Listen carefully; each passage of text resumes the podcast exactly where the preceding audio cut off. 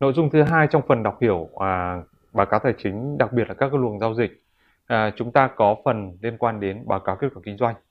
À, như các bạn nhìn thấy à, ở trên màn hình ở đây đó là một dạng bảng cân đối kế toán, nhưng bảng cân đối kế toán này có điều chỉnh. À, chúng ta đã chuyển phần à, phải trả ngắn hạn từ bên phải à, trong phần nợ phải trả sang à, phía bên trái và như thế khi chuyển về thì đổi dấu chúng ta có tài sản ngắn hạn trừ đi phải trả ngắn hạn thì nó bằng vốn lưu động dòng và như tôi đã à, giải thích trong phần à, bảng cân đối kế toán thì phần vốn lưu động này dùng để quay vòng vốn. Thì à, các cái à, à, tài sản ngắn hạn à, và các khoản nợ ngắn hạn là vốn lưu động dòng nó quay vòng liên tục. Và khi nó quay vòng thì nó tạo ra cái kết quả kinh doanh. Và kết quả kinh doanh nó nằm trên báo cáo kết quả kinh doanh mà các bạn thấy ở bên tay phải trên màn hình. Thì báo cáo kết quả kinh doanh gồm có à, doanh thu có giá vốn có các cái chi phí như là chi phí khấu hao chi phí hoạt động chi phí lãi vay chi phí thuế và cuối cùng thì có lợi nhuận hoặc lỗ. À, nếu như mà doanh thu lớn hơn chi phí thì à, doanh nghiệp tạo ra lợi nhuận còn ngược lại thì tạo ra lỗ. Và khi doanh nghiệp à, tạo ra lợi nhuận và lỗ này thì nó sẽ chuyển đi đâu? Nó sẽ chuyển sang phần vốn chủ sở hữu trên bảng cân đối kế toán. À, à, dưới dạng gọi là giá trị thặng dư.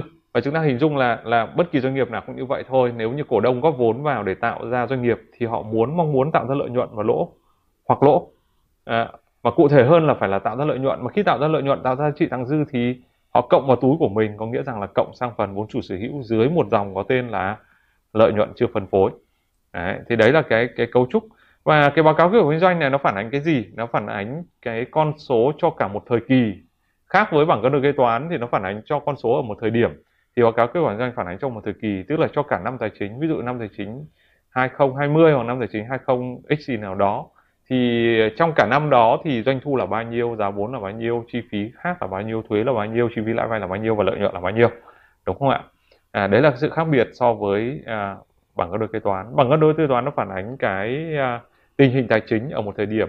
Thì báo cáo kết quả kinh doanh thể hiện cái à, khả năng cái cái hoạt động của doanh nghiệp trong cả một giai đoạn trong hay là trong cả một thời kỳ có thể là một tháng một quý hay một năm. Đúng không ạ? À, đây là mẫu báo cáo kết quả kinh doanh cũng của Vinamilk năm x nào đấy. À, và chúng ta thấy rằng là bao giờ cũng có hai cột là cột 5x và 5x 1 tức là hai cột so sánh. Chúng ta thấy có doanh thu chúng ta nhìn vào đây chúng ta thấy doanh thu tăng trưởng đúng không ạ? À, giá vốn tăng.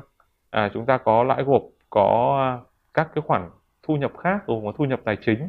À, trừ đi các khoản chi phí khác chi phí tài chính. Trừ những chi phí hoạt động là chi phí bán hàng chi phí quản lý à, rồi cộng trừ các cái khoản thu nhập khác thì chúng ta có lãi lỗ trước thuế. Sau khi trừ đi các cái khoản thuế ở đây có gồm có hai dòng là thuế thu nhập hiện hành và thuế nhập khoản lại. Như vậy tổng chi phí thuế nó sẽ bằng hai dòng số 15 và 16 này cộng với nhau à, ra dòng 17 và ra, ra được lỗ lãi lỗ sau thuế. À, và các bạn thấy rằng là là lãi lỗ sau thuế này thì nó sẽ tính cái lợi ích của cổ đông thiểu số à, và cuối cùng là tính ra lợi ích của công ty mẹ tức là trong phần lãi lỗ ừ, thì nó sẽ một phần là chia cho những cái cổ đông mà không nắm giữ các cái um, uh, cổ phiếu kiểm soát của các công ty con. Ở đây tôi xin lưu ý là của công ty con vì đây là báo cáo kết quả kinh doanh hợp nhất của Vinamilk gồm có kết quả kinh doanh của Vinamilk và các công ty con được hợp nhất lên. Cho nên cái phần cuối cùng ở đây quan trọng còn lại là dành cho cổ đông của công ty mẹ là cái dòng quan trọng bậc nhất của chúng ta đó là dòng số 20 này và cái dòng à, và cái dòng thường được tính đó là lãi cơ bản trên cổ phiếu thì nó phải được tính trên dòng số 20 này. Lãi cơ bản trên cổ phiếu là earning per share EPS được tính trên dòng số 20 này có nghĩa rằng là một uh, cổ phiếu thì công ty hiện nay đang tạo ra lợi nhuận là bao nhiêu? À, nếu như cụ thể trong trường hợp này của Vinamilk thì năm 20X thì nó là 5.478 có nghĩa 5.478 trên mệnh giá cổ phiếu là 10.000 có nghĩa rằng là làm được 54,78% trên mệnh giá cổ phiếu đấy, đấy là cái báo cáo kết quả kinh doanh của chúng ta. Chúng ta thấy có doanh thu trừ đi các khoản chi phí giá vốn là trừ đi trừ đi rất nhiều các cái khoản. Chúng ta thấy rằng là có những cái chỉ số rất quan trọng trên báo cáo kết quả kinh doanh chúng ta cần quan tâm. Cụ thể ở đây là gồm có doanh thu trừ đi các khoản chi phí trừ đi chi phí hoạt động thì chúng ta ra một cái chỉ tiêu gọi là EBITDA. EBITDA là earning before interest tax depreciation and amortization là lợi nhuận trước uh, lãi vay trước thuế và trước khấu hao.